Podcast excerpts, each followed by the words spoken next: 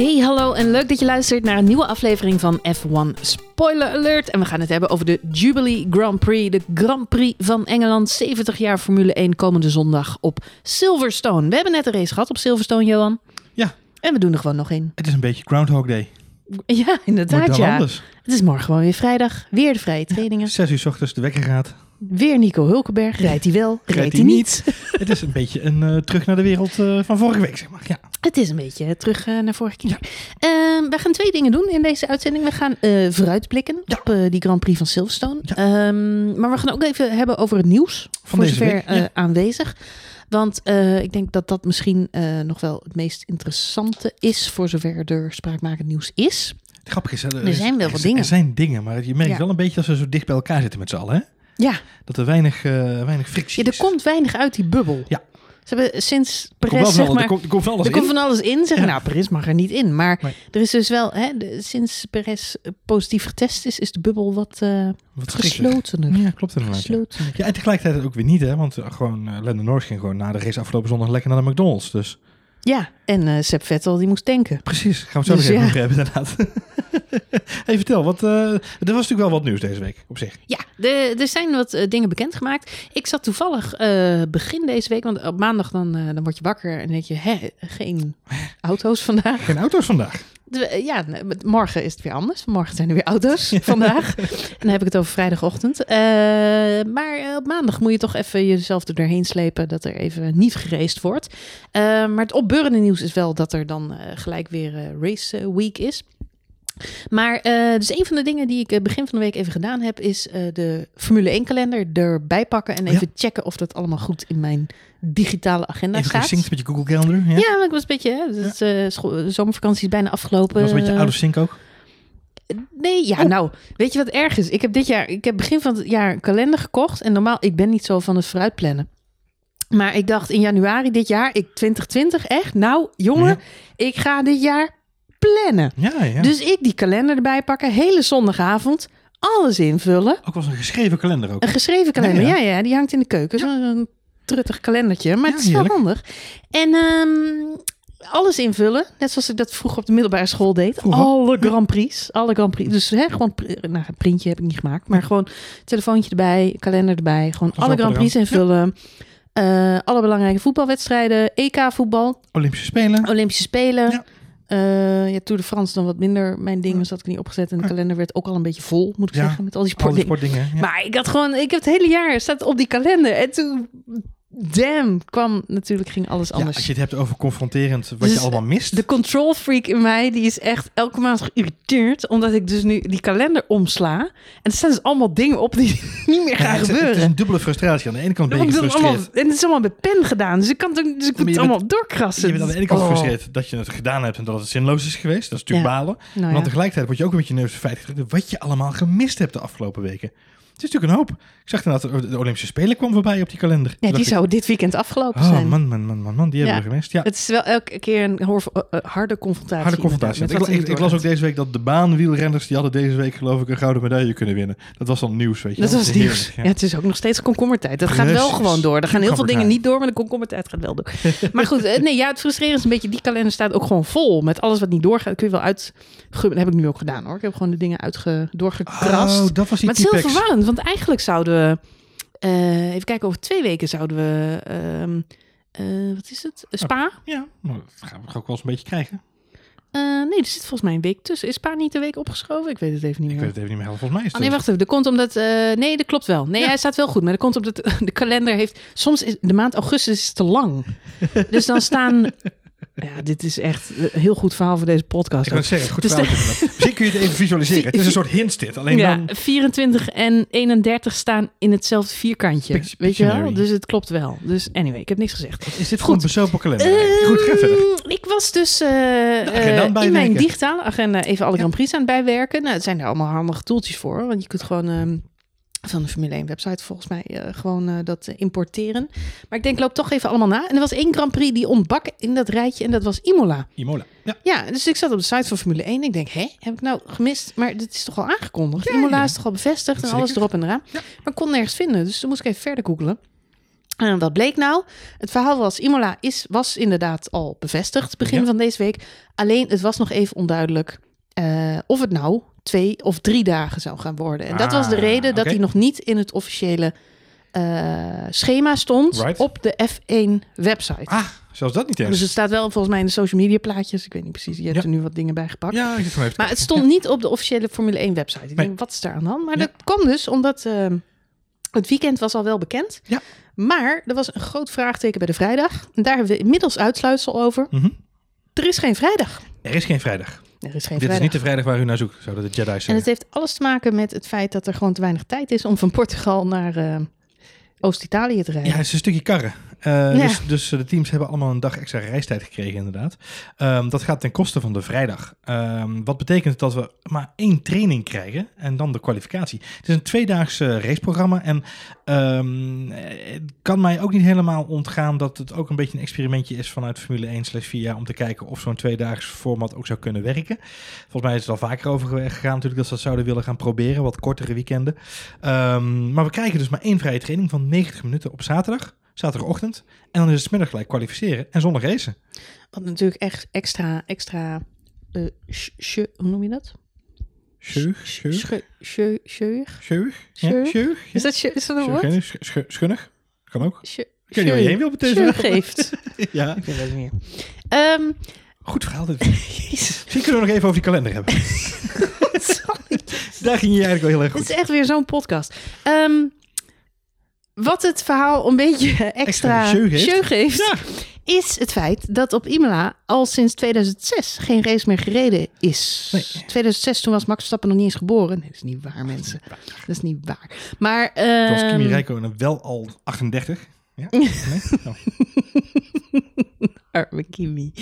Nee, ja, maar het is een tijd geleden. Dus heel veel van die gasten hebben nog nooit daar gereden. En Nee, dat, klopt. dat is natuurlijk, eh, ja, wat, wat een beetje de tricky situation is. Eh Max Verstappen, die heeft, eh, vandaag was press day. Press day. Ja, Press Day. En ze zijn allemaal Niet interviews. Perez Day, maar het was persdag. Nee, Ja. want press mag grappig genoeg niet meedoen aan de press day vandaag. Ehm, eh, Max die was er niet zo heel erg blij mee. Die zei letterlijk in het interview: If we would have had it on a track that we know, and we have been driving with the cars we have nowadays, I don't. I think it's not a problem at all. Verstappen said. At the end, it's the same for everyone, so there's no problem with that. But I just think it's a bit wrong. Give us two sessions to just find sort thing, sort things out. Just make sure everything's working well instead of just one session. Two-day format, I don't really care, but then give us two practice sessions. Even, even it's better to do. Ja. Grappig, ik probeer goed Engels te Ja, praten. Maar het is ook Max. Max, Max- Max en Engels, Max Engels. Even it's better to do two one-hour sessions than one One and a half hour. and a half. Dus I één- think it's a bit stupid. Yes. Ik eigenlijk, eigenlijk had ik alleen dat moeten zeggen. I think, it's, a bit stupid. Dan waren we er ook geweest inderdaad. En je had het ook goed kunnen vertalen. Vrek de mongol. Nee, ehm, eh, Max, Max geeft terecht aan inderdaad. Eh, eh, we hebben er, wat- je al zegt, we hebben er eigenlijk nooit met z'n allen op gereden. Hè. De meeste coureurs in het veld hebben daar geen ervaring op het circuit. Dus was het een andere baan geweest op de kalender, dan was het allemaal misschien wat makkelijker geweest. En hetgeen wat waar hij zich aan irriteert is, we hebben nu één keer anderhalf uur. Dat geeft ons maar heel gelimiteerde tijd om er iets mee te doen. Maak er dan twee keer een uur van. Twee trainingen van een uur. Eh verschuif desnoods die, die, die eh, kwalificatie een klein beetje. Of begin s ochtends wat eerder met de vrije trainingen. Maar geef ons twee keer een uur, zodat we in twee verschillende modussen kunnen testen. Hè, want dat gaat het natuurlijk een beetje om. Ehm, en dan hebben we ook daar wat meer uit te halen, om zo maar even te zeggen. Nu is het een beetje stupide, zoals hij het zelf omschrijft. Ja, ik kan me daar wel een beetje in vinden. Ik vind één keer anderhalf uur ook echt heel weinig. Als ik nu de vrije trainingen kijk, wat die mensen... Hè, we, we volgen nu de vrije trainingen. Kunnen we natuurlijk allemaal eh, eh, een beetje meespieken eh, de afgelopen seizoenen. Als je ziet wat er getest wordt in die vrije trainingen... Ja, dat is natuurlijk een behoorlijke bak data die voor, de, voor zowel de teams als voor de coureurs eh, best wel eh, onmisbaar is. Uh, Max was niet de enige die zich uh, een beetje kritisch uitliet uh, hierover. Maar hij was natuurlijk wel weer degene die het woord stupid in de mond nam. Dat Ja. betekent wel dat Max de headline verzorgt. Of de clickbait Je weer. moet, je eh, moet weten wat je moet zeggen om je te moet weten dat wat je... Ja, hebt. inderdaad. Nou ja, Goed. over, over aandacht hebben ze sponsoren niet te klagen. Want zijn... eh, ja, I think it's a bit stupid is overal de headline. Maar eigenlijk hebben alle coureurs een beetje dezelfde kritiek. Want eh Sainz heeft ook aangegeven dat hij het niet zo eh, briljant vindt. En dat heeft vooral te maken met het feit dat eh, op vrijdag er natuurlijk normaal twee sessies zijn. En zeg maar, dat levert zo'n bak aan data op. En het zijn niet alleen die twee sessies, die twee keer anderhalf uur, maar het zijn vooral de uren daarna. Hij zegt in de avonduren hebben wij nog uren om die data te analyseren. En die tijd is er dus nu straks niet. Nee, mooi hè? Ja. Ze wordt in één keer aan de bak. Ze moeten ik. Het is in één keer een gevoel van mens en machine. en niet mens, machine en data. Ja. Ja, ik vind het- ik, vind het, wel een soort equalizer, maar het is wel een equalizer op een equalizer. Want hè, eh, iedereen zegt al, de, de nieuwe circuits worden de great equalizer. Zoals jij laatst in, in onze vorige aflevering, volgens mij, of de aflevering daarvoor zei. eh, al deze eh, circuits zijn relatief nieuw voor de meeste coureurs in de, in de, in de paddock op dit moment.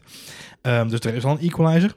Dan komt daar dit nog eens bovenop. Ja, ik vraag me af eh, eh, of het... Ik vraag me twee dingen af. En ik hink op twee gedachten. En dat is eigenlijk altijd wel goed in dit soort gevallen.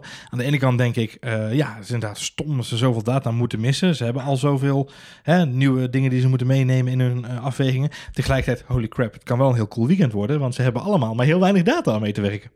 Ik vind het ook wel grappig dat juist de jonge generatie hier dus ja, wel een beetje bij twijfelt. Maar misschien is het juist ook de jonge generatie die heel erg eh, bouwt op data. En dat heel fijn vindt om dat te analyseren. Speaking of data, eh, ik zag eh, van de week een leuke video van Mercedes voorbij komen. Volgens Ja. mij heb jij hem ook gekeken. Eh, Mercedes heeft elke week een soort vragenuurtje waarin ze Ja. Eh, eh, vragen beantwoorden. Het ging natuurlijk allemaal over die situatie met Mar- eh, Lewis Hamilton's band en waarom die nou precies stuk was gegaan en of ze dat niet eerder hadden moeten ingrijpen, strategisch bezien. Mhm. En het grappige was, daar lieten ze zo'n grafiek zien. We zien heel vaak die coureurs grafieken analyseren als ze in de auto zitten. Ja. En eh, nu werd zo'n grafiek eens in detail even getoond. Was een uitsnede, hè? Was een uitsnede. Ja, was een uitsnede. Maar je kon wel heel goed zien hoe, hoe hard Lewis Hamilton nog eigenlijk ging op de, op de harde stukken. Die Ja. verhalen hebben we natuurlijk allemaal gehoord. Insane? Ja. Maar dit was een soort comparison van zijn rondje 52 ten opzichte van 51 en 50. En dan zie je dat hij eigenlijk maar een heel klein beetje Gas afvalt. Van het gas afvalt. Een van de, de kleine nuances die ik er in- leuk in vond, het waren dus drie rondes. Zijn laatste ronde is natuurlijk zijn bandstuk. Moet hij eh, naar huis eh, fietsen op dat kring. Maar zijn ene laatste ronde zie je dat hij al iets onder de pieken zit van de ronde daarvoor. Waarvan de engineer zegt dat is ook verklaarbaar en logisch, omdat Lewis Hamilton op dat moment al weet: ik ben de auto naar huis aan het brengen, want we zitten aan het eind van de race. En ik vind het zo knap dat je in zo'n grafiek, weet je, het gaat om milli, milli, milli, fracties van milliseconden. Maar dan krijgt hij gewoon, geeft hij gewoon nog even een schouderklopje aan Hamilton. Zo van nee, Hamilton weet daar dat hij nog maar twee rondes te gaan heeft. Dus hij is de auto, auto op dat moment al aan het verzorgen en hem naar huis Wat, aan het wat heel gaaf was om te zien, ik weet niet of jij dat, of, dat vond ik heel gaaf om uit te halen. In dit geval gaat het een grafiek om, de- het ging om een sector, volgens mij de laatste sector. Eh, en nog een stukje daarvoor volgens mij. Maar je ziet dan ook in de bocht inderdaad, hè, dan, dat kon je aan de dip zien in de... In de Ja, je ziet zijn band ook echt klappen. ja, ja, maar je ziet in de, in de, in de data zie je dus inderdaad eh, gas op, gas af. Hè, zeg maar. Dat is een beetje de, de grafiek die je ziet, dus de lijn die je ziet. Maar hoe verschrikkelijk constant Lewis Hamilton was die drie Ja. rondes. Eh, de eerste het eerste stuk van, die, van, die, eh, van, van deze sector waar het over gaat, eh, dat zijn drie, was, waren drie bochten. En je ziet gewoon drie grafiekjes bijna naadloos over elkaar heen lopen. Drie rondjes achter elkaar. En dan zie je op een gegeven moment iets verderop, en dat is ook het verschil wat, wat James wel eens aanwees in deze video, zie je inderdaad ineens dat, dat één grafiekje in één keer een dip maakt. En hij zegt, dat is het moment waarop wij zagen, er is iets mis met de band. Lewis voelt het op dat moment nog niet, maar wij zien het al wel in de data. En dat is heel erg fascinerend natuurlijk om aan de streep. Als je dat soort dingen uit de data kunt halen. Ja, je hebt er geen klap aan na de wedstrijd. maar het is leuk dat je kunt laten zien aan het publiek Ik vond het, eh, het is een leuke datavisualisatie. Hij zei heel terecht, hij zegt, het is maar een grafiek, maar toevallig is het een, een, een goede grafiek om eh, te vergelijken en, en makkelijk en snel inzichtelijk te maken voor zowel de coureurs als de mensen die bij het team werken, wat er nou gebeurt Ja. in zo'n rondje. Zeker. Omdat ze dus eigenlijk de topsnelheden, gewoon per, per sector, eh, steeds ja, op een lijntje plotten. Wat mij ook opviel, was een beetje een navolging van jouw opmerking in onze laatste podcast, de review van, eh, van, van, van de vorige Grand Prix. Mhm. Eh, het woord verstappen viel zo'n keer of vijf, zes. Ja, dat viel mij ook op. En In er stond een boek van Ferrari op de achtergrond. Dat vond ik ook grappig. Dat is een Ja. soort easter egg. Ja, ik weet niet. Misschien moeten we inzoomen op de covers en dan de eerste letter van elke boekcover pakken en dan wel een zin kunnen teruglezen. Je weet het niet.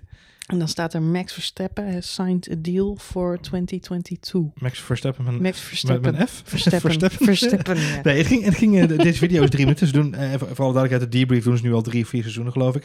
Eh, en het is makkelijk te doen natuurlijk als je de koploper bent in het wereldkampioenschap. Ehm, ze hebben intussen ook aangekondigd dat ze bij Motorsport TV hebben ze een apart kanaal nu voor Mercedes, waarin ze het gaan publiceren elke week. Dus eh, ze zijn niet bang om met hun data te shine op dit moment. Maar ik vond het heel grappig en een bevestiging van jouw theorie dat Max Verstappen natuurlijk één ding heel erg goed op dit moment. Dat is de druk erop houden bij Mercedes. Hij had ze bij de strot. En dat zei uh, James Vals in dit geval ook. Yes. We wisten gewoon, we waren Ze afhankelijk van geen Verstappen. kant op. We En dat was niks. ook de reden dat ze dus niet een extra stop hadden gemaakt. Hij zegt, anders hadden we dat wel gedaan. Maar we wisten, als we een extra stop zouden maken, En gaven we de Ja, winst uit handen. Omdat Red Bull dan waarschijnlijk niet gestopt zou hebben. precies. Als. Hamilton wel was gegaan, dan was Red Bull niet gegaan inderdaad. Interesting, interesting. Speaking of Mercedes. Speaking of Mercedes, we gaan door naar eh Valtteri Bottas. Over doorgaan gesproken. Jij zei gisteren ineens, Valtteri Bottas heeft bijgetekend bij Mercedes. En toen zei ik, dat had hij toch al gedaan? Ja. Maar dat was nog niet formeel. Maar dat was niet officieel. dat was nog Nee, niet het officieel. was eerst de achterkant van het bierveeltje, toen op het servetje. en nu hebben ze, als het goed is, een printje gemaakt met een officieel handtekeningetje eronder. Ah, maar wat is opvallend aan die nieuwe eh, handtekening? Ja, opvallend, Opvallend, opvallend. En niet zozeer de handtekening, want die handtekening is hetzelfde als de afgelopen jaren. dat is die namelijk van Valtteri Bottas en van zijn manager. Maar wat opvalt, is dat het wederom een contract voor één jaar is. Het is echt een slechte onderhandelaar. Ik weet het niet. Ik, ik, ik, ik, Het mag van- niet eens zoveel tijdelijke contracten. nee, precies. Die jongens had lang in vaste dienst moeten zijn. ja, Ehm, nee, ik twitterde vandaag ook dat ik, ik, ik kan me niet anders voorstellen dan dat hij absoluut de insteek zal hebben gehad om toch echt een meerjarencontract eruit te vissen. Ehm, maar het is toch weer een éénjaarcontract geworden. Wat is nou de noodlottige timing van zo'n aankondiging? Ik las dit eh, eh, eh, op de nieuwsites aan het begin van de ochtend. Maar net daarvoor, ongeveer een uurtje daarvoor, las ik ook het bericht. En dat was een interview van de BBC met George Russell. Eh, waarin ze George Russell interviewde en eh, aan hem vroeg, joh, hoe gaat het met je en, eh, en hoe vind je het gaan? Waarin George Russell liet weten van, joh, het gaat hartstikke goed. Ik heb het namens in Williams. Ik heb nog steeds alle vertrouwen in Mercedes. Want ik denk dat Mercedes mij naar de top gaat begeleiden. En ik denk dat we op weg zijn naar een route waarin ik binnen de kortste tijd in zo'n zilveren pijl zit. Waarop BBC zei, oh, oh, dat is interessant. Dan gaan we even checken wat daar het verhaal achter is. Die hebben Claire Williams gebeld. En wat blijkt? Mercedes heeft wel degelijk, eh, als, ze zeggen zelf bij de BBC, als onderdeel van hun eh, eh, verplichte due diligence rondom zo'n contractverlenging, hebben ze bij Williams geïnformeerd. Hey, hoe gaat het met George? Vinden jullie het leuk gaan? Ja, zijn jullie tevreden met George? Of kunnen we misschien George overnemen? En toen heeft Claire Williams gezegd, nee, wij zijn heel blij met George. George heeft nog een contract voor een jaar, tot 2022, oftewel tot eind 2021. En dat gaat hij bij ons uitdienen. Met andere woorden, ehm, ja, de, de, de koppeling van deze twee nieuwsberichten lijkt er een beetje voor te zorgen dat George Russell wel gepolst is, dat die nog een jaartje bij Williams onder de pannen zit en dat ze daarom nu Bottas voor een jaar verlengd hebben. Ah. Ik weet niet of het zo is, maar zo komt het wel een beetje over door de twee beri- nieuwsberichten die elkaar zeg maar kruisten in mijn tijdlijn. Opvallend, opvallend. Ik vond het ook een opvallende actie. Zou het ook iets te maken hebben met het feit dat ehm, eh, de regels natuurlijk nu niet veranderen? Dus volgend jaar zitten ze nog een keer weer in dezelfde auto. Dus volgens mij zien heel veel teams en coureurs 2021 toch ook een beetje als verlenging van 2020. Weet je, dit is toch een beetje een tussenseizoen, een soort extraatje.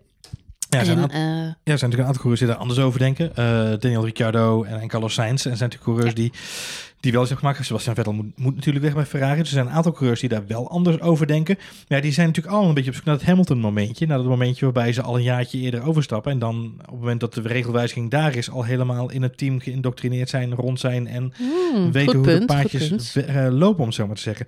Ehm, dus ik denk dat het, ja, dat, dat is zeker waar. Eh, en ik denk dat voor de meeste teams en coureurs het zeker geldt dat ze dit, dit jaar... Nou, weet je, laten we vooropstellen dat dit jaar gewoon een, een, überhaupt een verrassing is dat we nog racen. Eh, want dat hadden we natuurlijk vier maanden geleden allemaal niet meer gedacht, dat we nog eh, zouden gaan racen. Eh, of wanneer we überhaupt zouden gaan racen. Dus het feit dat het nu alweer zo'n lopend seizoen is, is natuurlijk alweer een hele verrassing. De teams zelf zien dat natuurlijk ook zo. We willen nu richting de 15 tot 18 races. Dat zou fantastisch zijn als dat lukt.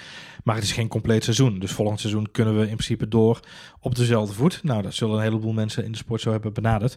Eh, Mercedes zal er daar één van zijn. En ik, wat ik al zeg, het noodlottige, of niet het noodlottige, maar het toevallige aflopen van het contract van George Russell in 2021, eind 2021. Ja, dat is natuurlijk wel heel ongelukkig voor Valtteri Bottas in dit geval. Nou zag ik afgelopen weekend eh Toto Wolf.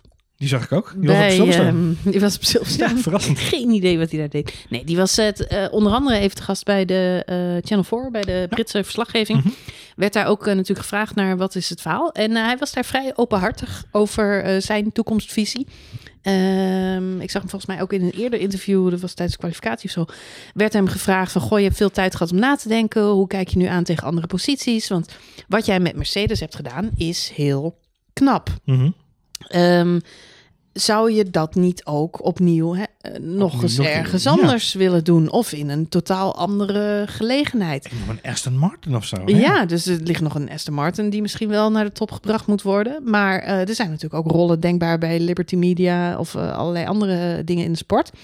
En ik, ik, ik kreeg zelf, hij, hij, hij gaf daar als een antwoord op.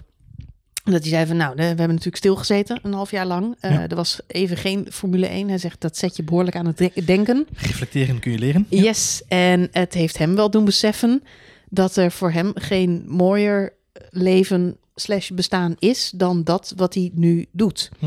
En daarin bracht hij eigenlijk ook naar voren dat zijn missie is om gewoon dit nog zo lang als hij kan te blijven doen. En ook in de huidige samenstelling met Valtteri en Lewis daarbij. Waarop de interviewers daar toch ook wel een beetje verbaasd over waren. Zo, oeh, wat een openhartigheid.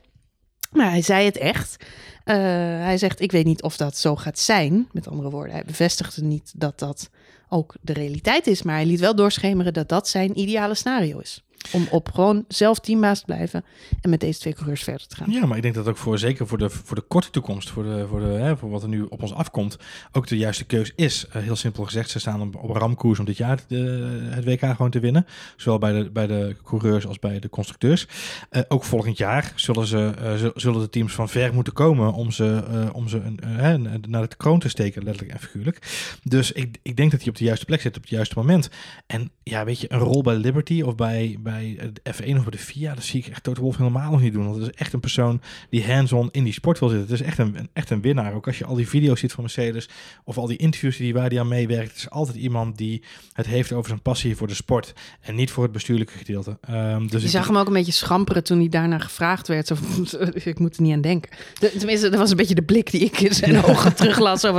Alsjeblieft niet. Nee, maar hij heeft natuurlijk wel, kijk, eh, eh, ik ben ervan overtuigd dat teams als Mercedes, Ferrari, Red Bull, misschien ook een nieuwe McLaren in een nieuwe, in een nieuwe rol met wat nieuwe eh, starlights daar aan de, aan de hemel, dat dat teams zijn die veel meekrijgen van de eh, eh, achter de schermen van hoe het eraan toe gaat bij Liberty Media. Want Liberty Media natuurlijk ook een mediabedrijf is ondergaande streep.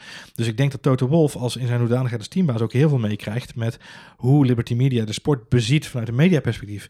En ik denk dat hij daar helemaal geen interesse in heeft om daar iets mee te doen. Dat zie je ook in zijn terughoudendheid richting Netflix, hè, de Drive to Survive documentaire. Eh, de manier waarop hij eh, soms ook omgaat met, eh, met, met media en, en hoe ze zich gedragen. Ja, dat zijn allemaal dingetjes. Dat, volgens mij heeft hij er helemaal nog geen behoefte aan. Ik vind het heel komisch, want er wordt heel veel ge, Zowel bij Toto Wolff Porde, als bij Lewis Hamilton. Eigenlijk al jarenlang. Lewis Hamilton wordt altijd een beetje gepoot. Zo van, moet jij niet nog een keer naar Ferrari? Want alle grote coureurs Ja. willen toch ooit bij Ferrari rijden? En Lewis Hamilton, gentleman als dat hij is, reageert er altijd op van... Nou, het is een prachtig team met een mooie historie. En ik heb zelf een Ferrari en ik ben er dol op. Eh, maar op dit moment, ik zit gewoon goed waar ik, goed, eh, waar ik zit. Ja. En ik zie Lewis Hamilton gewoon nooit, never ever naar Ferrari gaan. Dus ik denk dat hij stiekem achter de schermen heel hard moet lachen om al die vragen. En het is toch een beetje de wens van de journalisten, heb ik vaak het idee. Ja, en van Eh, de fans misschien ook wel. Ja. dat ze een beetje proberen te pushen. Zo van jongens, jong, knap, hè, knap dat jullie zo dominant zijn en eh, wereldtitel naar wereldtitel pakken. Maar moet je dat niet, datzelfde kunstje niet eens elders ook proberen? Of het je dan lukt? En ik snap mensen die succes hebben wel. Zo, waarom moet ik dat precies nog een keer doen ergens anders? Het gaat toch goed hier? Hey, ik snap het wel, hè? Het is, het is een uitdaging. Zo Ja. ben je goed genoeg om iets wat niet zo goed is eh, nu uit de slop te trekken en, eh, en toch succesvol te maken? ja. Maar ja, aan de andere kant, ik snap Toto en Loes ook wel. Die zitten goed waar ze zitten. Waarom Maar- zouden ze het veranderen? Moeilijk is aan het einde van de dag ehm, blijft dit een discussie met beoordeel je iemand op zijn rijkwaliteiten of op zijn eh eh teammanagement kwaliteiten. En we hebben het hier vaker over gehad. En iemand als Lewis Hamilton is een hele goede coureur. Of die ook in staat is om een team te dragen en naar een hoger niveau te tillen en met input te zorgen dat een, een, een, een paard met drie benen te redden. Hè, in dit geval eh, een vraag is natuurlijk een paard met drie benen op dit moment. Of je dat kan redden, ja, dat, is dat weet ik niet. Dat, dat, daar heb je een heel ander type mens voor nodig. Sebastian Vettel is iemand die heel veel inzicht heeft en heel veel technische kennis. En die met heel veel input en energie zo'n zo'n renstal binnenkomt rennen. Maar die krijgt het ook niet voor elkaar om het dan te praten te krijgen. Dus weet je, je, hebt, je moet een verschil maken tussen de coureur. Wat, wat kan iemand met een stuur tussen zand en een pedaal onder zijn voeten? En wat kan iemand met eh, begeleiden van zijn team en input leveren en, en de hele organisatie helpen? Dat is gewoon super lastig. Maar goed, overigens Lewis Hamilton, eh, dus nog niet verlengd bij eh, Mercedes.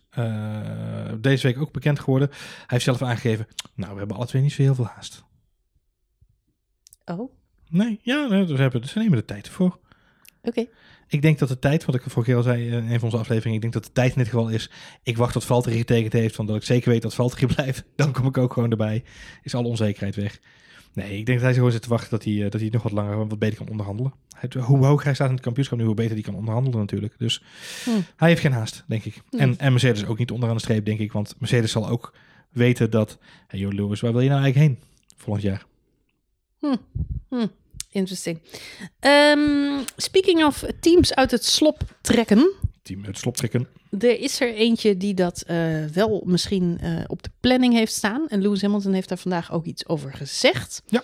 Hij hoopt namelijk heel erg dat Sebastian Vettel een plekje bemachtigt bij Racing Point. Volgend jaar beter te kennen als Aston Martin. Aston Martin. Ehm, om dat team eh, toch ook weer eh, naar de top te brengen. En daar de lead driver te zijn, in Hamilton's woorden. Ja, eh, grappig hè. Hij heeft hem, hij heeft hem hard onder de riem gestoken. Daar waar dat nodig is, daar kun je altijd Hamilton overlaten. Want Sebastian gaat volgens Hamilton door a difficult time, door een moeilijke tijd. Ehm Ferrari doet niet echt hun best om hem te laten shinen, vindt hij zelf. Eh, maar een drijver heeft natuurlijk, eh, een coureur heeft natuurlijk altijd de support van zijn team nodig. Nou, dat, dat is iets waar wij het ook al vaak over gehad hebben. Ferrari laat op dit moment ook een, een beetje bungelen, om zo maar even te zeggen. Letterlijk en figuurlijk soms met de pedalen tussen zijn benen.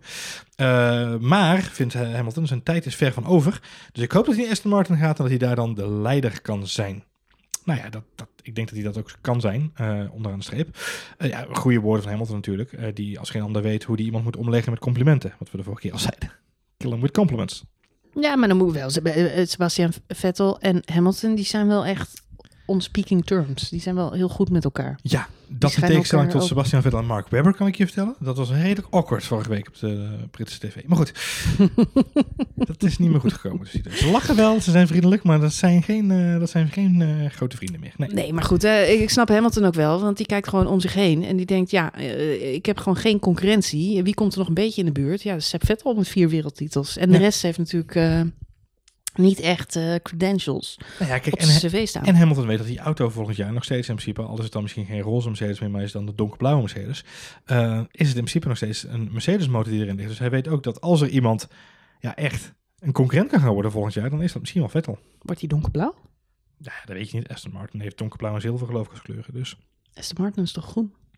kan ook. Je kunt ze ook in de rood bestellen, heb ik me laten vertellen. Maar dat zou heel erg tricky Nee, zijn. Ik heb een keer in een groene Aston Martin over Zandvoort gereisd. Ja. Dat is cool. Goed. Was die van ehm, jezelf? Of, eh? Nee, was Oh, dat maar zo mooi. Was dat mooi zo mooi. Even kijken. Was je toen ook, eh, ging je toen nog langs een tankstation, of niet? Nee, er was geen eh, tankstation. Het, ik zat wel alleen in die auto. Ehm, en dat mocht. Oh, gelukkig. Ja, nee, Dus je zat, was je zat alleen in die auto op Zandvoort? Ja. Je bent alleen in een, een, in een Aston Martin over Zandvoort geweest? Ja, en Zonder- sterker nog, ik reed voorop. Het was een persevent met Oh. vier journalisten. En nou, je hebt natuurlijk gewoon die eh, race experience de, toestanden daar. Dus er staan daar een heleboel Lamborghinis en Aston Martins en eh, ik weet En, niet wat en hoe allemaal. kwam jij in de Aston Martin terecht, Marjolein? Ben ik toch even benieuwd. Hoe Was het bij loting? Of, ehm, want als, als je de keuze nee, hebt ik tussen... zeg, doe mij die maar. doe maar die mag. Die Doe mij die maar. Oké, Chique check. bak. True. En we gingen hard. Nou, dat, dat Dus eh, dat was top. eigenlijk de enige twee dingen die te doen. Ja. Chique bak en we gaan hard. Dat was wel de, de journalist achter mij. Die, ehm, eh, die, die zat ook in de, in de auto. Maar je hebt, je hebt natuurlijk veel grind. Gelukkig dat je op de fiets was. Maar die had dus te maken met alles. ging goed. We hebben geloof ik drie, vier ronden gereden. Dus dan hartstikke tof. En dan, eh, eh, nou, dan kom je dus terug. En toen stonden we daar weer. En toen was de auto achter mij. Er was een, een steentje. ja. Dus wat- die had, die had steenslag. Maar die was aan de zijkant tegen zijn zijraam gesprongen. Oh, ja. Dus dat zijraam dat lag in 10.000 Oh, echt stukjes. ja, maar dan rij je dus met 200 km per uur. Ik weet niet hoe hard we gingen, maar echt Ja. hard. En, eh, en eh, er springt dus een steentje tegen, het raam aan. En ptsch. Dan schrik je je een hoedje. Ja, dus Had hij wel een eh, halo? Nee, dit eh, was... dit zijn Weet je nog wat voor auto het was? Dit zit ik nu even te denken, maar ik weet niet meer. Ik weet alleen nog dat ik een maar het is echt al bijna tien jaar geleden. Ja, dat dit. is, ja. Moet even oude- opzoeken. oude Zandvoort was foto's. Het oude Zandvoort. Ja, het oude Zandvoort, oude. Zandvoort was dat. Zonder kombochten, alles. Goed. ehm, nee, we, we gingen niet tanken. En wie wel ging tanken, dat was eh, Sebastian Vettel. Die zat ook in een mooie auto. Die zat eerst in een blauwe Ferrari. Die zag ik vandaag toevallig eh, voorbij komen op... Paars. eh, ja, blauw, paars. nee, blauw. Blauw, oké. Koningsblauw. Koningsblauw. Koningsblauw. Ehm, die zat in een eh, blauwe Ferrari. Dat is blijkbaar zijn eigen auto. Die zag ik vandaag op de Instagram-feed van Will Buxton voorbij komen. Eh, maar die is daar uitgestapt. En door diezelfde Will Buxton is gesignaleerd dat hij in de auto van Otman Zafnauer stapte. Ja, klopt. En eh, vandaag werd daar naar gevraagd Ja. aan Sebastian Vettel. En die moest daar hartelijk om lachen. Die zei, ja, zo gek is het toch niet dat ik bij andere mensen in de auto stapte. En eh, daarnaast, we gingen even naar het tankstation. Ja. Gewoon. Hij ging, hij ging in de Ferrari van Otmar, want Otmar heeft ook een Ferrari. Ja. En ze gingen alleen even naar het tankstation. Ja. Ja. Wat ze bij het tankstation gingen doen, is, is me een raadsel. Geen Big Macs eten met Lennon Norris. Nee, die was ergens Dat was anders. bij een andere merk inderdaad. Nou, het grappige was wel inderdaad, Will Buxton heeft vandaag even geanalyseerd. Hij, bij wijze van, eh, met, een, met, een, kli- met een knipoog natuurlijk. Die heeft even gekeken welke tankstations er allemaal rondom Silverstone zitten. En wat je er al zo, zoal zou kunnen doen. Nou, hij zegt, nou ja, je zou natuurlijk naar de Marks Spencer kunnen gaan. eh, maar ja, de broodjes waren misschien al op. Daar zat een Burger King en bij de andere zat een McDonald's. Maar ja, dat lijkt me niet echt iets voor Vettel. Dus eh, ik weet het ook niet. Ja, een kopje koffie bij het Wild Beans Café van PP lijkt me ook niks.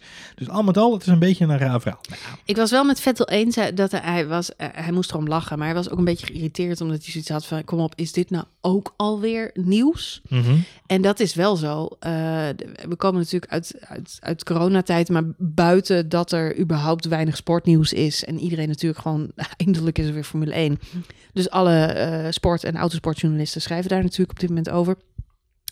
Ehm, maar al voordat die situatie ontstond, is het natuurlijk een beetje zo gegroeid. Dat alles, alles, alles wat een Formule 1-coureur doet of zegt, eh, nieuws is. We hadden het net over Verstappen en het feit dat hij zegt van ja, it's a little bit stupid. Dat, dat we dus op Imola eh, maar twee dagen rijden en geen vrije training hebben op vrijdag. En dat is een headline. Ja. Verstappen thinks it's stupid. There's only two days at Imola. Dan denk ik, nou, daar Ja. ga je weer, Ja, Max. het is- Weet je, eigenlijk, die jongen kan... En dan lees je het bericht en is dat een anticlimax. Ja, Ik heb- anticlimax. Ja. ik heb altijd geleerd, eh under promise, over deliver. Maar de autosportjournalistiek is een beetje tegenovergestelde. Ja, het moeilijke daarvan is, Sebastian Vettel heeft vorige week een uitgebreid interview gegeven aan eh Formula1.com, de- de- natuurlijk het hoofdplatform van, Mhm. eh, van de sport. En best wel leuk om te lezen. Ja. Echt, echt voor de mensen die Sebastian Vettel echt totaal nog niet kennen, sowieso een goede introductie aan Sebastian Vettel. Want Wie is Sebastian wie is Sebastian Vettel Vettel? Ja, wie is die man, die mopperende man in die rode auto? Mhm. Nee, maar ik bedoel meer de, de man achter het stuur, om zo maar even te zeggen. Seb Vettel is natuurlijk gewoon een, een, een, een persoonlijkheid onderaan de streep. Eh, en wat hij in dat interview ook heel goed eh, eh, omschrijft, is hij leest heel graag. Daar moest ik wel een beetje om lachen, want hij leest graag de krant. En er is toch wat meer tijd ingestort. Hij zegt, kranten, magazines vind ik te gek. Er, er is wat meer tijd ingestopt. Er hebben wat mensen wat meer eindredactie over gedaan. Hij zegt, tegenwoordig in de sport, met social media en met mensen moeten maar overal op klikken. Alles is nieuws. Nou, dat is een beetje wat nu ook weer het verhaal is natuurlijk. Dus hij zegt ook, alles wat ik doe, wat ik zeg of wat er gedaan wordt, uit context getrokken. En één zin is dan het bericht. Weet je, als ik iets zeg op, op, zaterdag na de kwalificatie, dan is dat het nieuws. Maar dat is niet het nieuws, want het nieuws is die hele slomp eromheen. Eh, er speelt veel meer. Maar die ene zin die je dan gebruikt in een, in een kwalificatie of, of, of tijdens- of de boordradio, dat is dan het nieuwsbericht. Hij zegt, ja, ik geloof dat ze alleen over het interview wat hij aan de Formule 1 heeft geschreven, zijn alweer 8000 nieuwe artikelen verschenen. Juist. Het is, het is het probleem van de schaarste en het probleem van de vraag en het probleem van clickbait willen maken en iedereen moet kunnen klikken en kunnen zien en wij moeten een podcast vol kunnen praten. Ehm, nee, maar ik bedoel, het is, het is uh, ja, wij zeggen vaak tegen elkaar als we zo'n draaiboek maken voor zo'n podcast als vanavond, wederom dames en heren, er is een draaiboek, het dient nog steeds als onderzetje voor onze biertjes. Um, maar dan zeggen we vaak tegen elkaar van, joh luister, um, uh, de, ja, het was een beetje slow news week of hè, weinig interessante dingen. Dan is er wel heel veel geschreven. Er is echt shitload aan nieuws gemaakt. Er is echt, ik weet niet, als ik mijn RSS-feed doorkijk van alle uh, F1-sites. Man, man, man, man, man. Dan, dan kan ik, als ik dat zou uitprinten, dan zouden we nooit meer naar de, naar de supermarkt hoeven voor een rolletje wc-papier.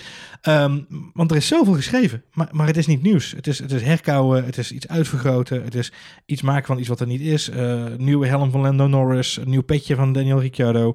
Uh, Daniel Kvyat heeft een, is jarig. Weet je, holy crap, er is zoveel geschreven. Uh, ja, het is, het is insane. En niet alles is nieuws, maar er wordt, het wordt geschreven, er wordt op geklikt en, en mensen kijken ernaar. En, en hier in Nederland zien we dat natuurlijk ook. Eh, er is natuurlijk jarenlang geen aandacht geweest voor de sport uh, in algemene media. En wat zie je nu gebeuren?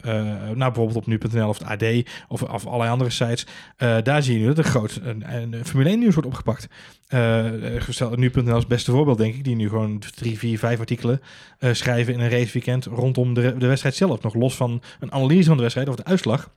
Terwijl je de jaren daarvoor mazzel had als er een kop stond met Formule 1 race gereden, zeg maar. Dat was al een beetje verrassend. Nou ja, eens. NOS heeft er ook nooit echt iets mee gedaan. Ik kan me alleen herinneren dat je dan op zondagavond dat je geloof ik Sportjournaal en dan... Ehm, als er was geweest, dan zat een heel klein fragmentje in. Dan kwamen de beelden van RTL. Nou, soms had je wel... Ik, ik kan me nog herinneren toen ik nog echt klein was. Echt klein, klein. Uh, kleine Johan. Toen Johan nog een Johannetje was. Dat er wel eens op zondagmiddag wat werd uitgezonden uh, via de NOS. Uh, dat kan niet.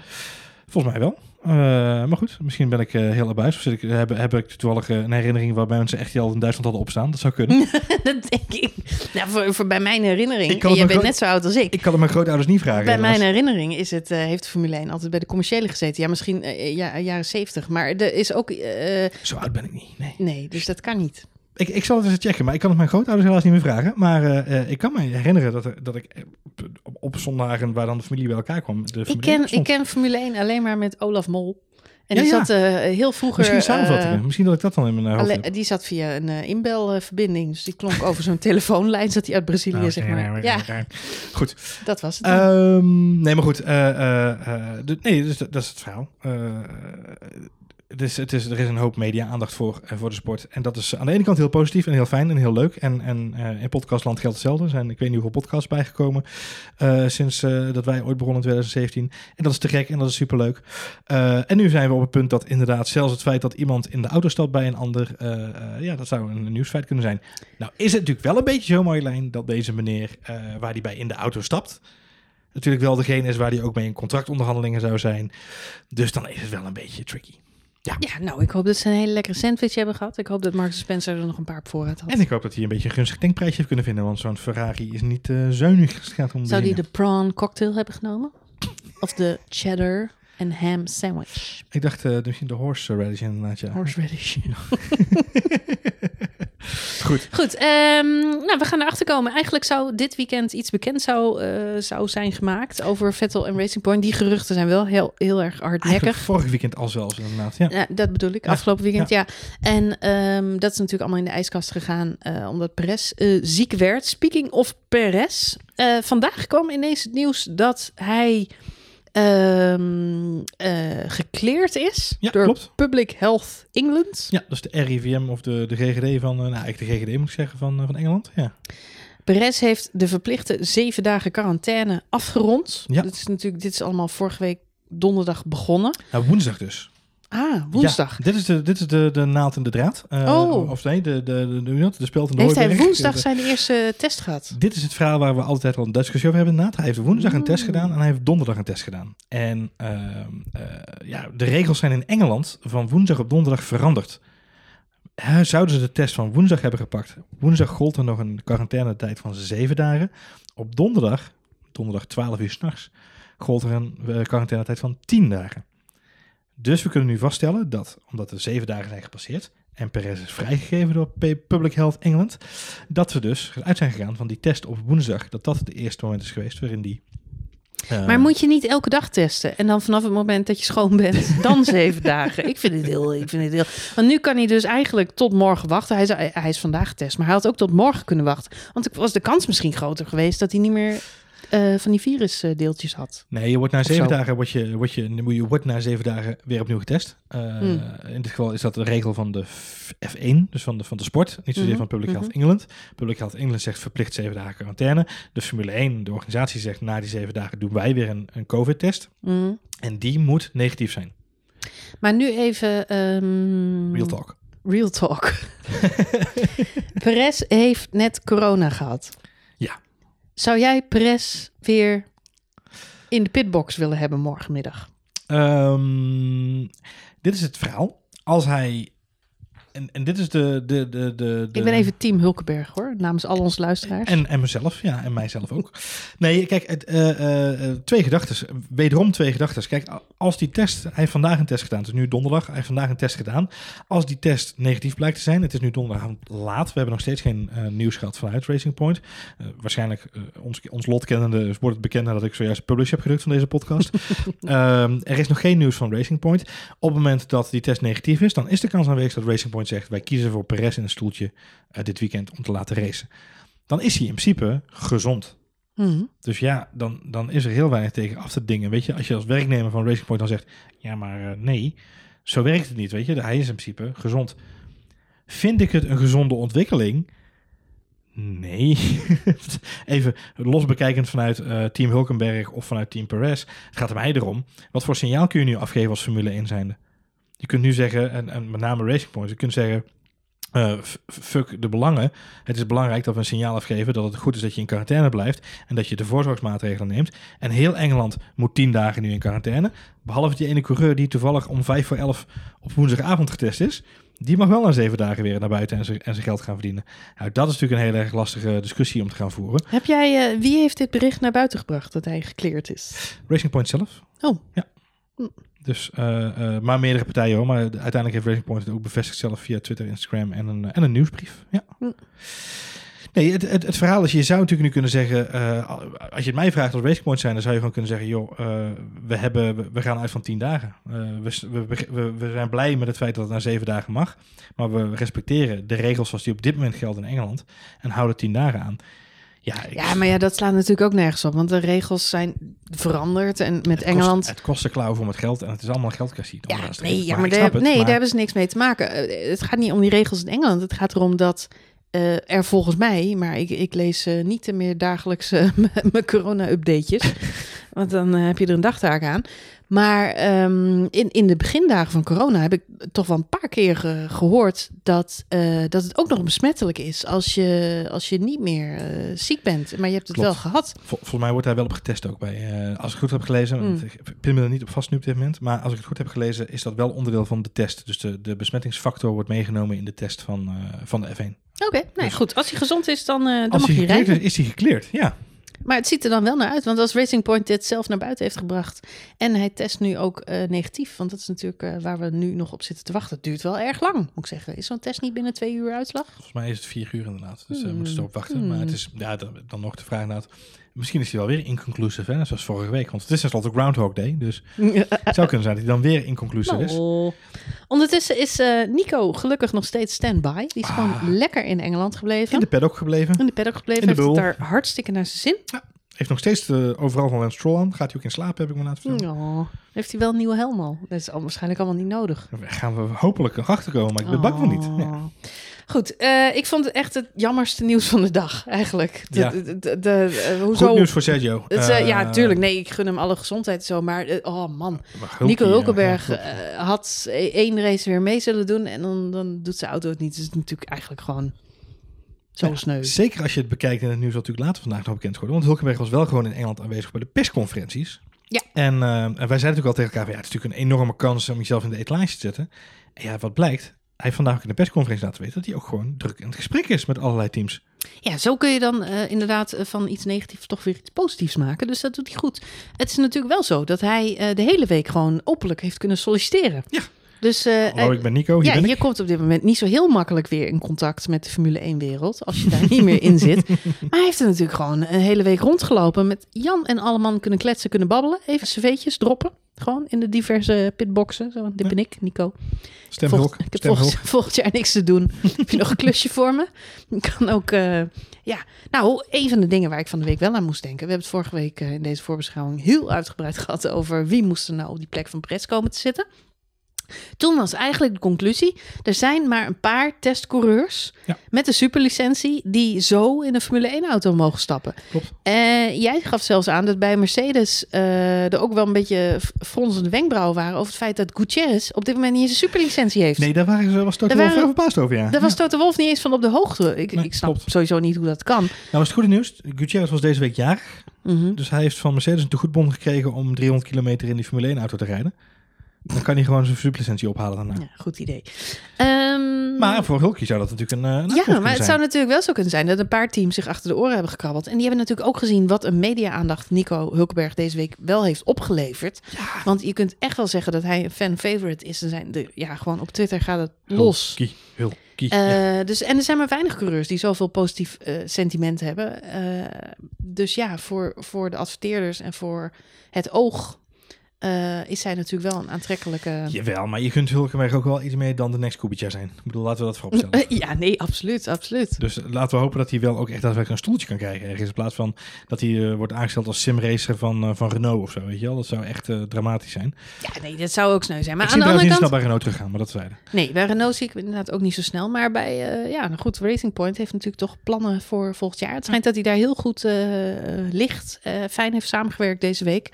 Dus eh, wie weet. En iedereen een was soort, verbaasd dat eh, hij die auto van een P13 reed, ongetraind en wel. Ik bedoel, eh, dat, dat vooropgesteld. Hij reed die auto gewoon naar een goede kwalificatie. Ja. Hij heeft acht maanden niks gedaan, dus had natuurlijk nog wel meer kunnen zijn met... Ja, maar bij nader inzien weer niet. Want als je dus kijkt naar de prestaties van Stroll, die overigens ook, was ook een vraag die we via Twitter kregen trouwens. die na de race in Engeland vorige week heeft aangegeven dat hij compleet verbaasd was over het feit dat die auto ronde na ronde op performance aan het inleveren was. hmm, En ze wist niet waar het vandaan kwam. Dus S- eh, Safnauer heeft nu wel ook gezegd. zeggen. Nou, eh Stroll wist dat niet. Maar goed, Stroll is natuurlijk altijd de vraag waar hij van op de hoogte is. Eh Safnauer heeft wel gezegd van, joh, we gaan die data wel bekijken en we hebben het waarschijnlijk wel opgelost. Dus met andere woorden, ze zullen waarschijnlijk ergens wel iets gezien hebben in die data, waardoor ze gedacht hebben, oh, dat hebben we niet zo goed afgesteld. Ehm, maar ook Stroll had vorige week problemen uiteindelijk in de race. Ehm, dus ehm, eh, ja, weet je, misschien heeft Hulkenberg wel het maximale uit die auto weten te persen. Al met al, laten we hopen dat hij een, een, een rolletje kan bemachtigen. ergens. Hij schijnt in contact te zijn met, ja, met meerdere teams. Ja. En hij, eh, ja, hij hoopt wel dat hij gewoon terug kan keren. Ja, Maar hij weet ook niet zo goed wat er daarna gaat gebeuren. Hij zegt, ik ben nu meer helemaal aan het focussen op Formule 1. En als het dat niet wordt, dan ga ik wel even kijken. Kijk wel even. Dat zou ik ook zeggen. Dat doe ik ook altijd inderdaad. Dat zou ik ook zeggen. focus me ook op Formule 1. Als het dat niet is, dan kijk ik wel even. Ja, dan kijk ik wel even. Goed, eh, Silverstone nummertje 2. Dat mogen we eigenlijk niet zeggen, want het is de 70th 70th anniversary. 70th Anniversary Jubilee Edition van eh, de British Grand Prix. Iets dergelijks. Hashtag Jubilee Grand Prix. Jubilee Grand Prix. Ehm, waar moeten we op letten dit weekend, Johan? Nou, waarop niet? Wat is er anders? Nou, dat zal Zijn er dingen anders? Er zijn wel degelijk dingen anders. Hoewel je dat niet zo verwachten misschien. Nee, Eh meest open deur waar we natuurlijk even over moeten hebben... is de nieuwe banden samenstelling die we dit weekend tot onze beschikking hebben. Want vorige week was het natuurlijk al pret. Dit weekend hebben we eh, een compleet nieuwe eh, banden eh, samenstelling tot onze beschikking. Namelijk zachtere banden dan die van vorige week. Eh, en dat zal ervoor zorgen dat we ook een aantal nieuwe strategieën gaan zien. Eh, dat hoorden we onder andere deze week in die video die jij al even aanstipt aan het begin van de podcast. Eh, de debrief van Mercedes en James Vowles ook al aangaf. Eh, ik verwacht dat we wel een aantal twee-stoppers gaan meemaken de komende eh, Grand Prix. Een van de interessante dingen die jij onder andere ook zei in die video... was het feit dat ze sowieso wel voor een tweestopper hadden willen gaan. Waren het niet dat ze in de vrije trainingen zoveel setjes banden al hadden opgebruikt... eh, dat ze simpelweg geen banden meer hadden om dat te doen. Klopt. En de softs die zij vorige week eh, in gebruik hadden... ze zegt die waren eh, eigenlijk compleet useless op dit circuit. Het was heel leuk om te horen dat zij inderdaad zowel, eh, want hij noemde Valtteri en, en, en Lewis. En Verstappen had hetzelfde En probleem. Verstappen had hetzelfde probleem. Dat was Voegde die daaraan toe. Ik dacht, oké, hou op over Verstappen. Ja. Je hebt het alleen We hebben Het is echt heel komisch hoe hij in elke bijzin Verstappen noemt. En Verstappen had het ook. Ja. En Red Bull had het ook. En Verstappen had het. Ze zijn nogal bezig met Verstappen Nou ja, ik denk- ik denk dat dat is goed om te horen, hè? Ja, ik denk dat het goed. positief is. En ik denk dat ze bij Mercedes ook gewoon een beetje een natuurlijke tegenstander zoeken natuurlijk, onderaan de streep. Mhm, mhm. Nee, ehm, eh, dus deze week een, een, een, een, een compound zachter. Eh, dus alle ogen gericht op Pirelli, die natuurlijk afgelopen week een 360 graden onderzoek gedaan hebben van hun band. Gelukkig, want zo'n band is ook rond. Dus goed dat ze 360 graden gedaan hebben. Ehm, maar zij hebben laten weten dat het hele probleem eh, hem zat gewoon op het feit dat er heel veel druk op de band was. En dat ze niet verwachten dat het deze week een probleem gaat zijn. Nou, dan gaat het toch allemaal goed komen als ze het niet verwachten. Ze gaan wel iets meer druk aan de band Iets toevoegen. meer, eh, dus is wel, ze worden zachter, maar er komt wel iets meer druk in de band. En ze hebben ook nog wat andere dingen eh, veranderd... naar aanleiding van eh, wat er vorige week allemaal gebeurde. Ja. En dat is dat er aan de baan wat dingen zijn gewijzigd. Eh ligt nieuw curbs. Ja. Eh, onze favoriete oudsportjournalist eh Buxton, Mark But, Nee, eh, sorry, Mark niet Wil, ik wou Mark Sutton. Ik wou Ja. Wil Bux- Buxton Will zeggen. Buxton die, Sutton. die heeft er helemaal niks mee te maken. Nee, eh, Mark Sutton die, liet dat vandaag zien. ja. Ja. die deed een rondje over het circuit. Wat grappig was trouwens, is dat hij daar Kubica tegenkwam. Die gewoon op zijn racefietsje. Ja, was Eh, gewoon, gewoon tien rondjes over het circuit aan het doen. dat is, dat zo, zo, zo, zo krap zitten ze bij Cas bij Alfa Romeo dat je als testrijder op een fiets over een circuit moet. Ja. ik vond het heel grappig. Die zitten ook gewoon in die bubbel. Die Ja. denkt, daar, ik heb gewoon een baan in de Formule 1. Ik mag lekker fietsen over het circuit. En nu ga ik gewoon eh 20 rondjes uh, En ik, ben, fietsen. en ik ben de car whisperer. Want anders af en toe mag ik zeggen wat er allemaal niet klopt. En dan gaan ze het nog aanpassen ook. Ja, precies. Die gast die heeft de beste baan van de wereld. Ehm, ja, nee, ze hebben wat eh, curbs aangepast. Ja. Er ligt een nieuwe curb bij Chapel. Eh, omdat daar onder andere veel schade zou zijn gereden aan eh, de bandjes. Ja, klopt. En er is ook een bandenstapeltje toegevoegd. Dat is op het punt waar ik Fiat vorige keer eh, De hard afklapte. De hard afklapte. Ja. Dus hebben ze iets meer ehm, opvangmogelijkheden. En ze hebben alles geschilderd, hè? Speciaal voor de Jubilee Grand Prix. Oh ja? Alle curbs opnieuw geschilderd. Oh. Keurig, toch? Maar komt de koningin nou uit het vliegtuig springen? Vast wel. Dat zou toch leuk zijn? Ja, James Bond erbij? James Bond erbij. Spice Girls? Spice Girls. Running up that hill. Ik kan me die openingsceremonie nog herinneren hoor, van de Olympische Spelen. Ja, Dat was met, eh, dat is een heel gedoe, heel British heel British celebration. Ik ben Ja, dan toch een beetje, die, die Engelsen die kunnen dat wel. Om echt dat over de top Engelse, en ze hebben ook heel veel om trots op te zijn hè. Zeker. Zoals Nou ja, in elk geval geen koningslied. Lewis Hamilton. Dus- goed, ik eh, ben heel benieuwd. Ik ben toch wel benieuwd of het een beetje qua celebrations toch een, een wat feestelijker verhaal wordt. Dat hoop ik wel. Het zal allemaal wel iets meer vuurwerk We zijn. hebben in. Italië ook nog de duizendste Grand Prix van Ferrari. Nou, dat is leuk dat je dat zegt. Krijgen we dan allemaal gratis pizza, is de vraag. moet je wel even zorgen dat Barcelona doorgaat volgende week. Want? Want anders is het de 999ste Grand Prix van Ferrari. Oh, damn.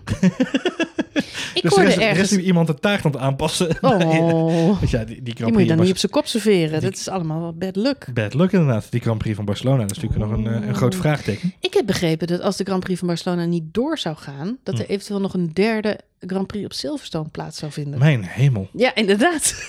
Kunnen ze beter inpakken terug gaan naar Oostenrijk en nog een keertje En de rijden? vraag is, Johan... doen we dan volgende week weer een voorbeschouwing op de Grand Prix van Zeker. Dan lopen we de baan over. Wat grappig zou zijn is dat Lance Stroll dan corona heeft. En dat, dat het weer de vraag is of Nico Hulkenberg... Oh, Groundhog Day. Anyway, ehm Nou, dit maar nog andere dingetjes? eh, Ja, dit, dit weekend natuurlijk wel een paar dingen die, die leuk zijn om in de gaten te houden... naar aanleiding van vorige week ook. Eh, Bottas heeft ontzettend de pech gehad vorige week. Ehm, de vraag is een beetje... kan hij nu aanhaken bij Hamilton weer? Of zien we dit weekend Bottas ontzettend de handdoek in de ring gooien... ehm, eh, ondanks het feit dat hij een nieuw contract heeft? Ik, ik denk niet dat Bottas zelf de handdoek in de ring gooit. Maar ik, ik heb wel het gevoel dat helaas eh, de situatie van afgelopen weekend eh, streep door zijn rekening is. Wat ik wederom opvallend vond is... dat- tuurlijk, Bottas moet daar zelf heel erg in geloven. Maar als je alle eh, media na afloop ziet... dan wordt er wel plichtmatig vanuit Mercedes gecommuniceerd... hè, wat balen voor Bottas. Maar om heel eerlijk te zijn... het gaat bij Mercedes deze week vooral over de sublimiteit van Lewis Hamilton en hoe knap het is dat hij op drie wielen die race uit heeft gereden.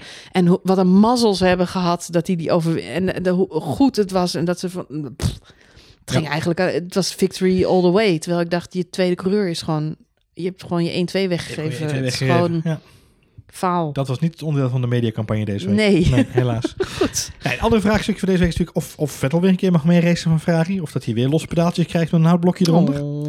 Ik weet het niet. Wat Zou die jij? deze week zelfs een schroevendraaier hebben meegenomen? Ja, ik denk het wel. Ik denk dat hij, net zoals bij Inspector Gadget, dat hij hem zo in zijn handschoen heeft. Zo. grappig. Dat hij hem zo kan... Ik moet eh, altijd Ralf Schumacher denken, die een keer zo'n schroefje aan de binnenkant van zijn auto los had zitten. Je had gewoon tijdens het race dat hij dat schroefje weer terug had Oh, ja. met één hand. Ja, er zijn beelden van. Ja, er, zijn zo, er zijn zo heel veel beelden van de tijd dat ze dat met, met die eh, eh, venting ducts, dat ze, dat was, hoe heet dat ding ook weer? Wat ze met de knie konden dicht doen voor de, voor de wind, eh, voor de aero. Oh, dat ga ik even opzoeken. Er zijn ook, er zijn ook beelden van. Dan zie je dat de coureurs met hun knieën en hun armen kunnen ze ook de ducts in de, in de, rondom de cockpit kunnen ze dichtmaken. Om, om meer aero te krijgen. Volgens mij is het, ik weet niet meer hoe dat ding heet. Ik ga het even opzoeken. Hm. En Volgens mij Vettel het ook nog eh, een, keer, eh, een keer een heel verhaal over gehouden. Wat ook wel interessant is, vorige week was, was een, er was veel te doen over die, die knobbeltjes die bij eh, ja, in, het, in, de, in de eh, headrest die, die ervoor zorgen de helm dus een beetje stabiel blijft. stabiel blijft. Maar Max Verstappen die vindt die dingen dus bloedirritant. En dan, dan heeft hij geen vrijheid om om zich heen te kijken. Hulkenberg hoorden we zeggen dat hij daar ook totaal niet mee kon werken. Dus ik ben eigenlijk wel benieuwd welke coureurs daar nou precies wel mee eh, rijden. En wat dat, ja, wat, of we daar nog iets, een patroon in kunnen ontdekken. wat voor type coureurs het zijn. Ja. Ja, nou, oh, je houdt ervan of je houdt er niet van. Ik, ik hoorde ook bijvoorbeeld... ehm Lennon Norris zei vandaag in de persconferentie... Hij zegt, het, gegeven, dat hebben we niet gezien, maar in de laatste ronde heeft Daniel Ricciardo hem nog ingehaald. Ja. Met uh, nou, vrij standaard in actie, maar het was wel mooi. Um, Lennon Norris heeft gezegd, ja, dat was eigenlijk mijn eigen stomme fout.